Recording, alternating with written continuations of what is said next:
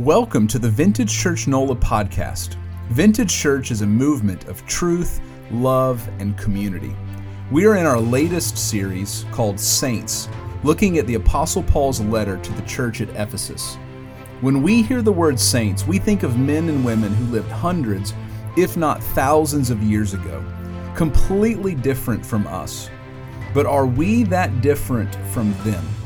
In this series, we tackle who the church is and who we are as saints. Take a listen to this week's message.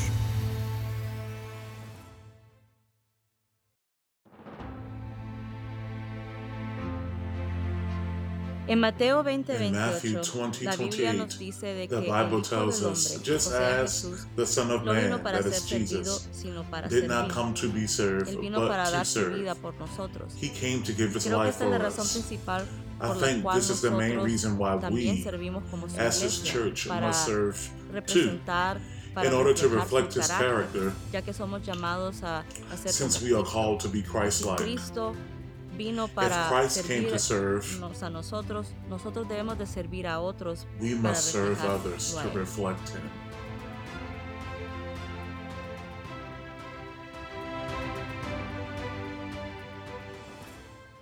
Well, hey, good morning.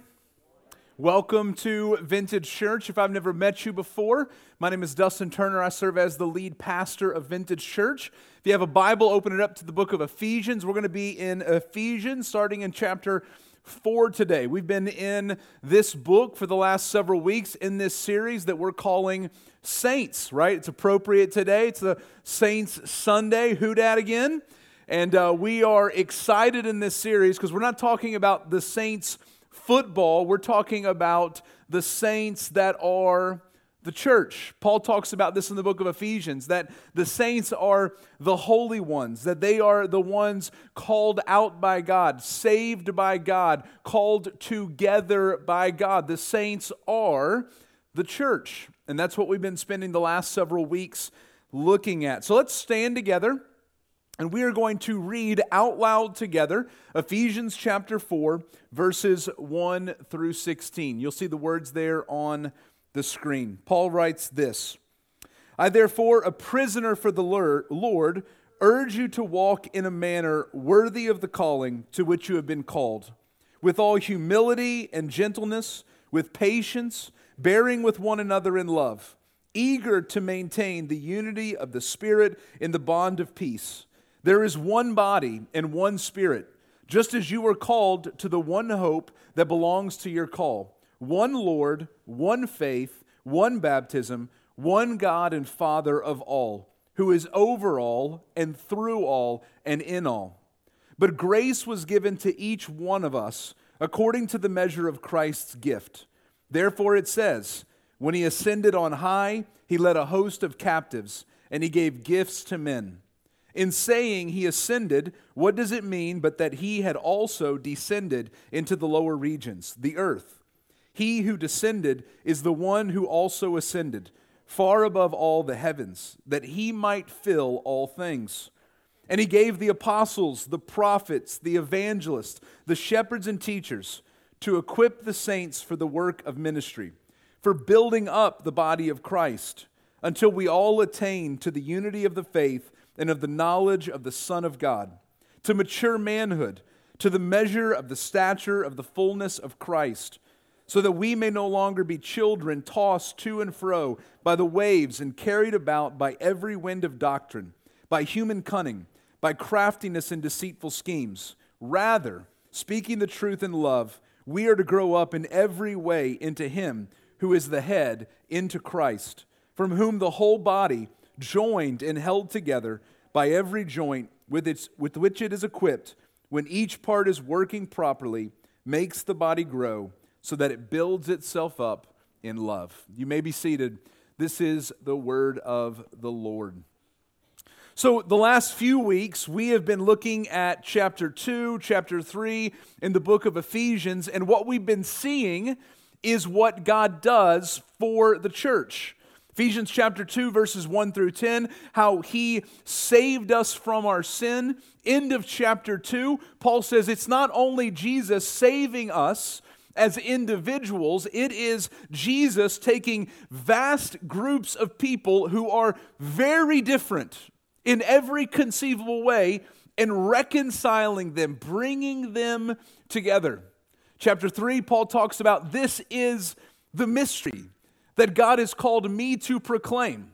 This good news that reconciles us to God and reconciles us to one another. And then at the end of chapter 3, he reminds us of what God does, and he ends all of this by saying, Praise be to God, right? That doxology, that God is able to do far more abundantly than all that we could ask, think, or imagine. You get to the end of chapter 3, and you really get to the end of a major section. In, ver- in chapters 1 through 3, what Paul has been doing is he's been laying out the doctrine, the theology of what he's getting ready to share in application. And you get to chapter 4, and Paul begins to say, okay, based on everything that I have just told you, here's what you're supposed to do. Here's how you are to live your lives. Now, hopefully, what you have read today and what you've seen over the last few weeks is the significance of unity in Paul's letter. I mean, over and over and over again, Paul uses this idea that we are to have unity, that we are to be unified. And we talked about this a few weeks ago how there's many things in life that actually create more division than unity. And here's the sad reality of the church those divisions are in the church as well. I just started thinking about it this past couple of weeks, and I thought about how the church is splintered into so many groups. And some of you might have grown up in all of these different groups. You have the Roman Catholic Church, you have the Eastern Orthodox Church, you've got the Lutheran Church, you've got the Presbyterian Church, you've got the Anglican Church, the Baptist Church, the Methodist Church, the Pentecostal Church, the non denominational church, and many more, by the way.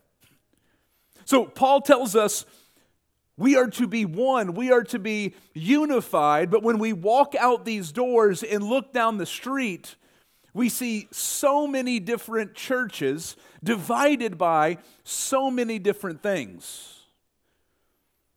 And if you're like me, you're thinking to yourself, like, well, what in the world am I supposed to do? Right? God has placed it upon you to unify the global church all over again, right? I'm kidding.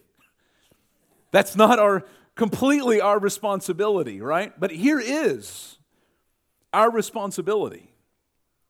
Because not only can there be division in the global church, there can be division in the local church. And it is your responsibility, it is my responsibility to protect that unity. If you're taking notes, you can write this down. This is what I think our really our big idea is today. Our triune God equips the church to grow into the unity and maturity of Christ. Our triune God equips his church to grow into the unity and maturity of Christ. Before we jump in, I want to remind you you're going to see a link on the screen, and all of our resources are there sermons, sermon notes, V group studies. Uh, between me and Christy Hagens, we've been adding podcast episodes on that website as well that are just kind of like a deeper dive into a topic.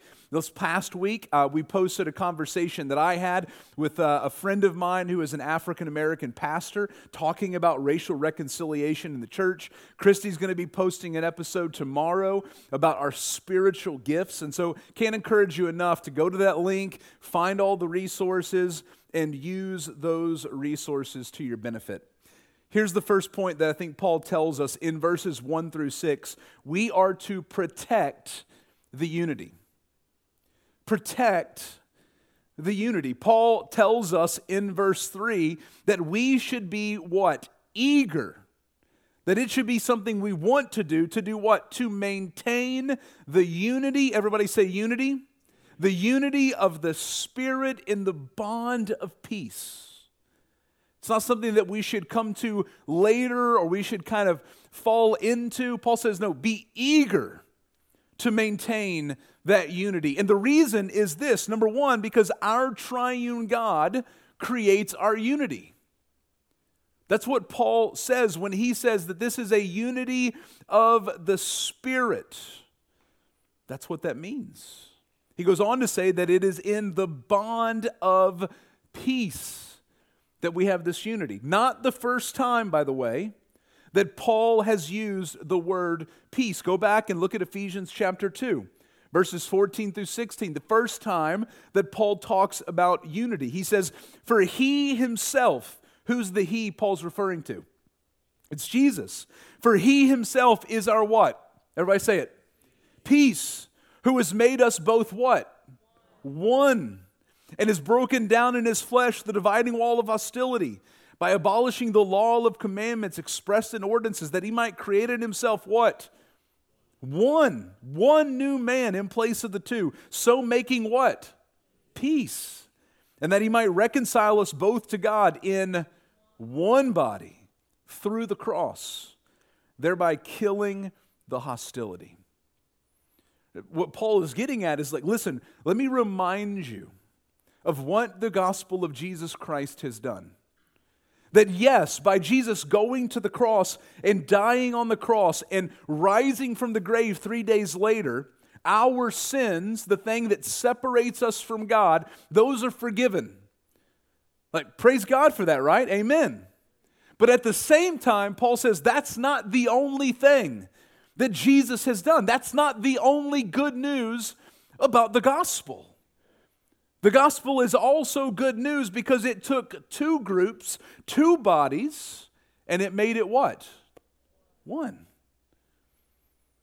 And in making that one body, that is the church, into one, Paul says that Jesus is our peace. Jesus is our peace. He preached peace. He made peace. He is our bond of peace. That word that Paul uses in Ephesians chapter 4, bond, it's the word that's used for things that literally hold things together. I mean, think of a fastener, or I thought this week of like a carabiner, or even like super glue, right? When you put super glue on something, it cannot come apart, or it shouldn't come apart, right? And Paul is saying that's the kind of bond that God has created in his church. That's the kind of unity that we have. It's a bond of peace that brings us together, and all of it is accomplished by the gospel, the good news of Jesus Christ.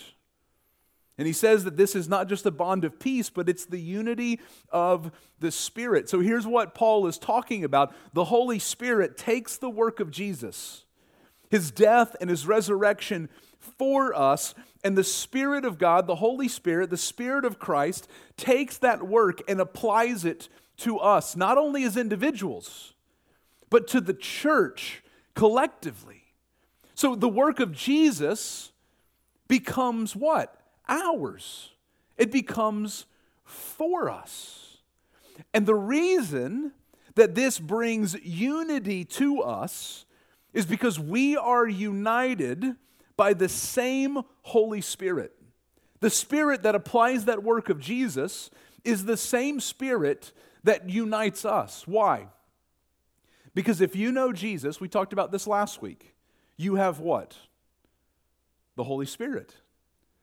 How many of you know Jesus in this room? So if you know Jesus, you have the Holy Spirit. And for every single person in this room that raises his hand, that means what? We share the same Spirit. And that Spirit not only dwells in us as individuals, it dwells in us collectively, corporately, as the church. And so Paul says, this is the kind of unity we have. And I don't know about you, but as I reflected on that truth this morning, here's what, here's what I said to myself Thank God we don't have to create the unity.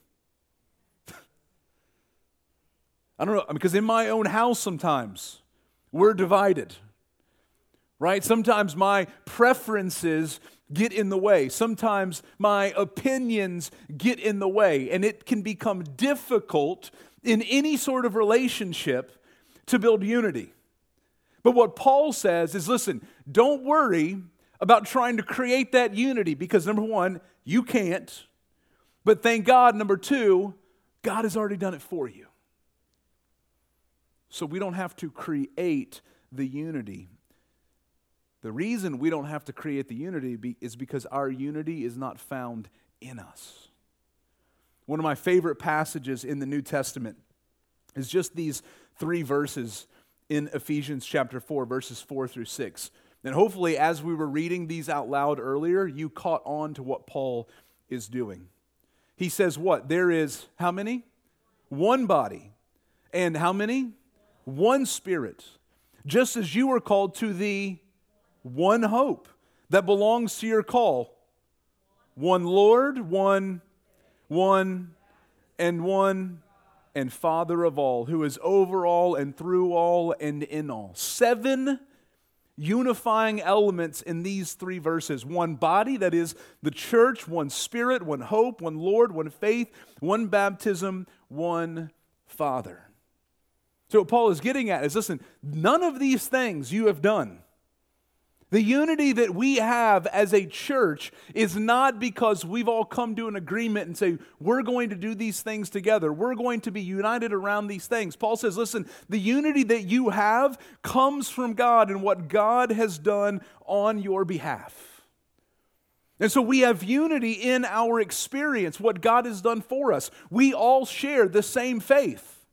Now, there might be little things that we disagree about, but we all agree that Jesus is the Son of God who came to earth, put on flesh, lived a perfect life, died on the cross for our sins, rose from the grave.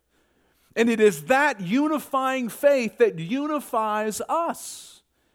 And then, whether it happened here or it happened at another church, if you are a follower of Jesus, we have all experienced the same act of confession.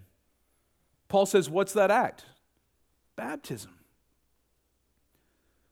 that every single one of us who follow Jesus, the way we confess that faith is going under the water, being buried with Jesus, and coming up out of the water, raised with Him. And is it not, I mean, just think about this. It's not just that we believe the same thing, but somewhere in our life, if you're a follower of Jesus, you have experienced that baptism. And all of us can go back to that moment and say, yeah, that was the moment when I confessed Jesus, that moment when I went under the water, when I come up, came up out of the water.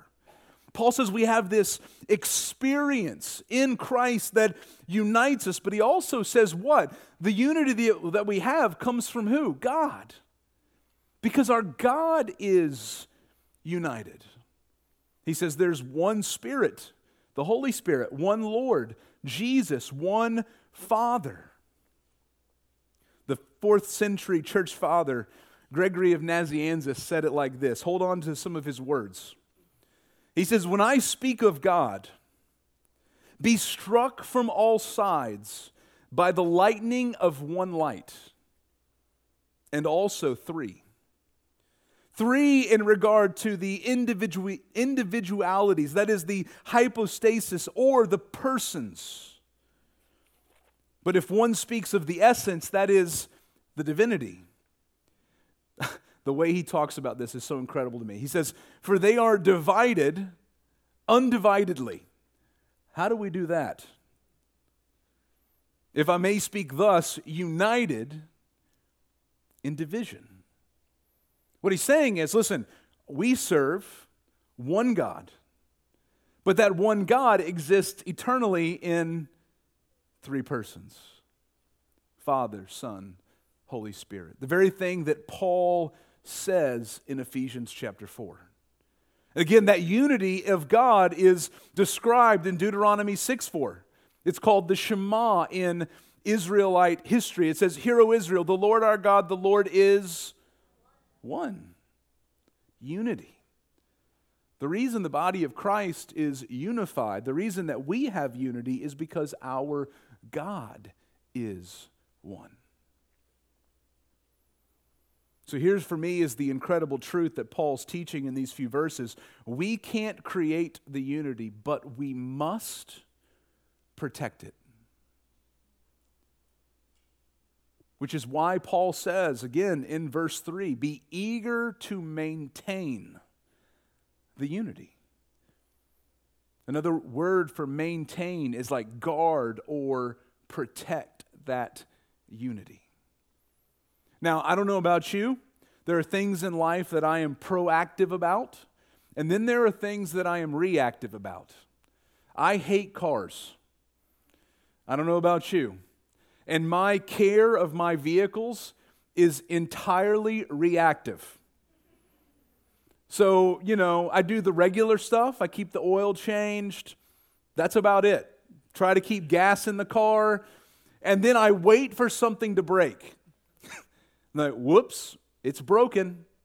Compare that to like my health or the health of my family. We're proactive. I schedule blood work. I schedule doctor's appointments. We make sure that we take care of ourselves. Why? Because we want to get ahead of whatever might be coming. And what Paul is saying is listen, we should protect the unity of the church, not like you protect your car or my car, but more like how we protect our bodies and our health. So here's the question for you How are you protecting our unity? What are you doing to protect that unity? And Paul tells us next in verses 7 through 11 how we protect that unity. He says, not only protect the unity, but number two, use the gift. Look at verse 7 with me. He says, But grace was given to each one of us according to the measure of Christ's gift. So our triune God gives us the grace to protect our unity. So, yeah, it's our responsibility to protect our unity, but in our own power, are we able to protect that unity? The answer is no. So it's our responsibility to protect the unity, but the unity that we're protecting, we're able to do so because it is God's grace that allows us to do that. Paul uses two different words in these few verses that are almost synonymous. He uses grace and he uses gift. And he's using those two words to remind us that this is not ours, that the grace that we have is not ours. In fact, I know it gets a little wonky and a little confusing here when he's talking about Jesus ascending and descending, and you're like, Paul, what is going on? Like, I get where you're, I get the argument you're trying to make, but I'm confused as to what you're using this for. And what he's getting at when he's talking about ascending and descending is, again, the gospel. He's quoting a psalm here, and he's talking about descending being the incarnation that Jesus came to earth, and then ascending that he went to heaven. And when he went to heaven, he tells us what? That he would send his Holy Spirit. And so he's talking about the reason that Jesus can give us gifts is the gospel, the good news of Jesus, the life, death, resurrection, that Jesus came to earth and lived that sinless life and then went to heaven and then sent his Holy Spirit.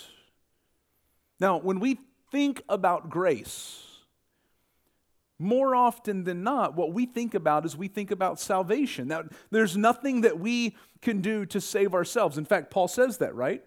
Ephesians chapter 2, verses 8 and 9. For by grace you have been saved through faith, and it's not a work of your own doing. It's the gift of God, lest anyone should boast. And that's true. Grace is that kind of salvific gift, but the word grace is also used in Scripture to denote gifts to denote anything that doesn't come from us but comes from God is a part of grace. It's a part of the gift. And the way that Paul describes this is that it's according to the measure of Christ's gift. What he's getting at is he's saying, listen, Jesus is God, Christ is God. So the, the measure in which he can give is immeasurable, it's infinity.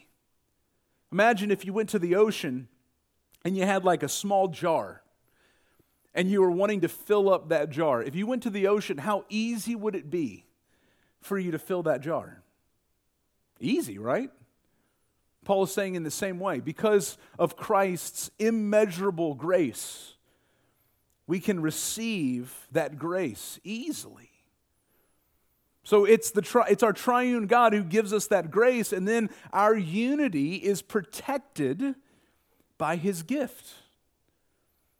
There, there's something that Paul does here between verses 7 and 10 and verse 11. And I think in verses 7 through 10, what he's getting at is that we've all, each one of us, in fact, is what Paul says, have been given grace. We've been gifted with grace. He's not necessarily referring to salvation here, he's referring to like spiritual gifts. So every single one of us have these gifts if we have Christ and we have the Holy Spirit. But in verse 11, he shifts away from us as individuals and he shifts away from all of us having unique gifts and he says something else. Look at verse 11. So he's given this grace and he says, and he gave, that word's tied to the word gift. He gave the apostles, the prophets, the evangelists, the shepherds, and teachers. So, here, what is Paul referring to? I think spiritual gifts are in mind. I think individuals are in mind. But I think what Paul is actually getting at is the gift that he's given the church are these functions. So he's not just thinking about spiritual gifts, he's not thinking about specific individuals. He's saying, listen, the Holy Spirit has given the church these functions to protect the unity. Apostles, are for the expansion of the church.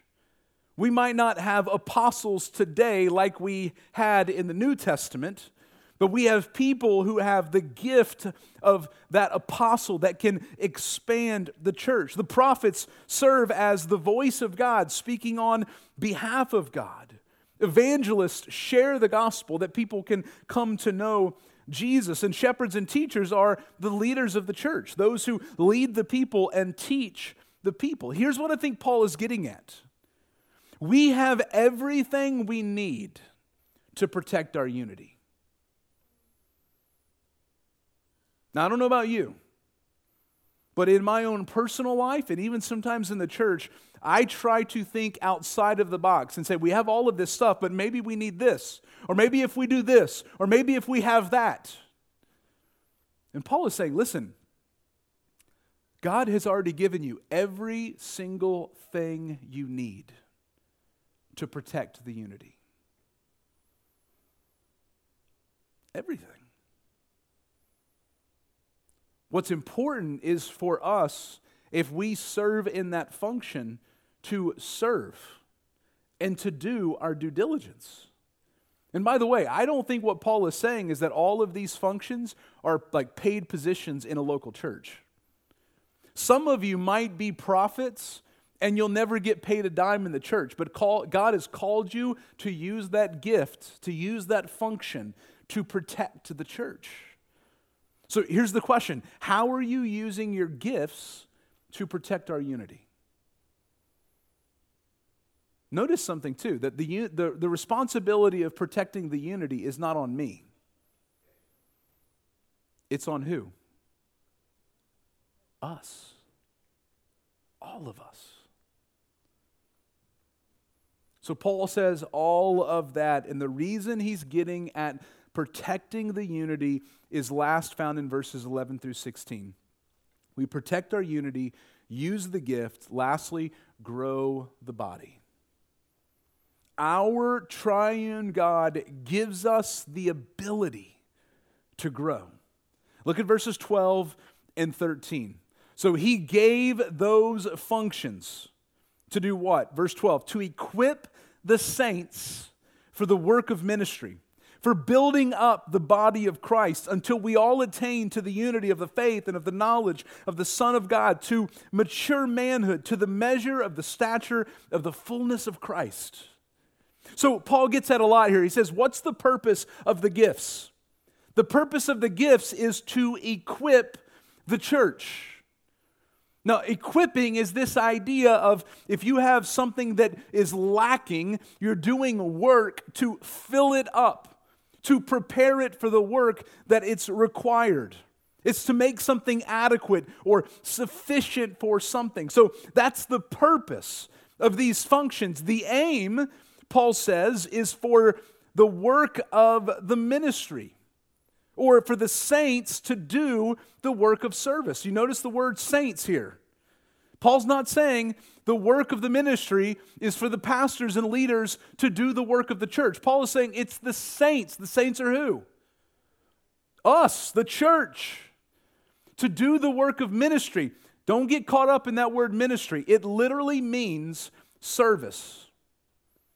It's the word in the book of Acts when we called the first uh, deacons, it's the word used for table service, like a waiter or a waitress. Paul says that's what we've been called and equipped to do. Notice that we're equipped not for just knowledge, but for action, to actually serve and do something. And the outcome, Paul says, is for the building up of the body. We've used that word building up before. Ephesians 2, verse 21. In whom the whole structure, being joined together, grows into a holy temple. Paul is saying, listen, when we're all doing our part and we're serving our church and our community, the church literally gets built like a building to where it's able to be lived in and function in. And then Paul says, What's the goal of all of this? And I think what he's getting at is unity and maturity. If you look again at the end of that passage, where he says, uh, Until we all attain to the unity of the faith and of the knowledge of the Son of God to mature manhood, there's several things going on. One, when he says until, the use of the word until implies the goal will be met. Paul is saying, listen, one way or another, this is going to happen. And then the language that he uses is we. We all attain, meaning this is not an individual goal, it's a corporate goal. We're all responsible for it. So, our triune God calls us to this. And here's the thing, and this is what I think Paul is getting at our growth is our unity, and our unity is our maturity. I think too many of us, myself included, are caught up in thinking about how I, me, how I am growing in my maturity. But do you notice that Paul could care less about us as individuals? And how he's actually more concerned about the body? And that when, listen, I think we get it wrong. If we grow in maturity, then the body will grow. I think Paul is saying the opposite that if the body grows in maturity, guess what's going to happen? The individuals will grow in maturity. Which is why Paul connects unity to maturity. Because if we're not unified together, we're not able to grow into maturity. And if we're not able to grow into maturity as a body, we're not able to grow into maturity as individuals. That's what he says in verses 14 through 16. He says, So that we may no longer be children, tossed to and fro by the waves, carried about by every wind of doctrine, by human cunning, by craftiness and deceitful schemes. Rather, speaking the truth in love, we're to grow up in every way into him who is the head, into Christ, from whom the whole body, joined and held together by every joint with which it's equipped, when each part is working properly, makes the body grow so that it builds itself up in love. Again, Paul's using this metaphor and he's mixing metaphors. He's using the metaphor of like bodies and growth. Jesus is the head, we are his body. But at the same time, he's saying, listen, we're like a building. That as we grow, God is building us. And the, I think the incredible thing about this passage is what he says at the very end that when we're actually unified and we're maturing in that unity, we are building ourselves up in love. I mean, think again about the human body, right? If you don't have a head, will you live? No, that's a simple biological truth. If someone cuts your head off, God forbid, by the way, it's not Halloween yet, you will not live. So Paul says the only way for us to live is to be connected to the head, that is Jesus. And then we can live and thrive and grow. But this is where the unity and maturity comes together. Imagine if your left hand did not want to cooperate with your right hand, or your left leg did not want to cooperate with your right leg. And you're trying to walk forward, but your other leg is stopping you.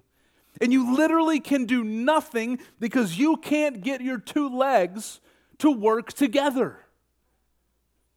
I mean, if you can't do that, you can't do much of anything. So, Paul is saying, listen, when we're united, when we are unified, when all the parts of the body are connected to the head and are working together, it's only then that we grow. And as we're united together, we grow together. And as we grow together as individuals, we grow into maturity. We grow into the image of Jesus. Listen, there's no maturity without unity, and there's no unity without maturity. So here's the question How are you growing the church into one mature body? How are you growing the church into one mature body? Our triune God equips his church to grow into the unity and maturity of Christ. And just as we talked about at the very beginning, there are many things that could divide us. But my prayer is that the thing that unites us, Jesus, is the person who forces us to protect our unity. It's the, the thing that forces us to use our gifts, it's the thing that forces us to grow our body. My prayer is that we wouldn't allow things like politics to divide us. That in the midst of differences, we would encourage unique and different backgrounds.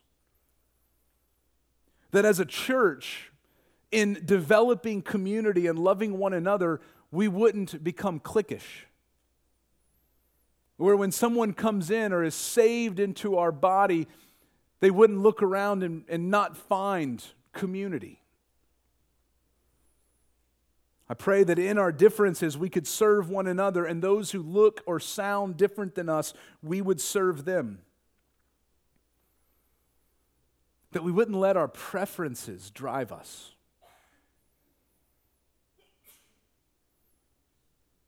And that the things that we would be united around would be things like the truth of Scripture or our Lord and Savior, Jesus Christ. We have to protect the unity, use the gift, and grow the body. I want to do something a little bit different this morning. It's going to make some of you uncomfortable. That's okay. But I want to physically demonstrate the unity. So I want all of us to stand up. And if you feel comfortable, I want you to hold hands link arms, get close, as close as you feel comfortable, even across the aisles. Let's come together. And what I want to do as a show of unity is not just this, but you're going to see a prayer on the screen, and it's a corporate prayer that we are going to say together. Because this is what we're praying for. This is only what God can do, not us. So, together, let's say this prayer Father, thank you for the gift of your church. Thank you that by the blood of Jesus and the presence of the Holy Spirit, you have united us together. Give us the desire to protect the unity you have given Vintage Church. May we use the gifts and roles you've gifted us with to protect this unity. As we protect our unity, grow us into maturity. May each of us take responsibility, not only for our own maturity, but also for the maturity of Vintage Church. May you continue to transform us into your Son, Jesus. In the name of Jesus Christ, we pray. Amen. Thanks for listening to the Vintage Church NOLA podcast. If you're enjoying this content, please subscribe wherever you listen to your podcasts. We'll see you next week.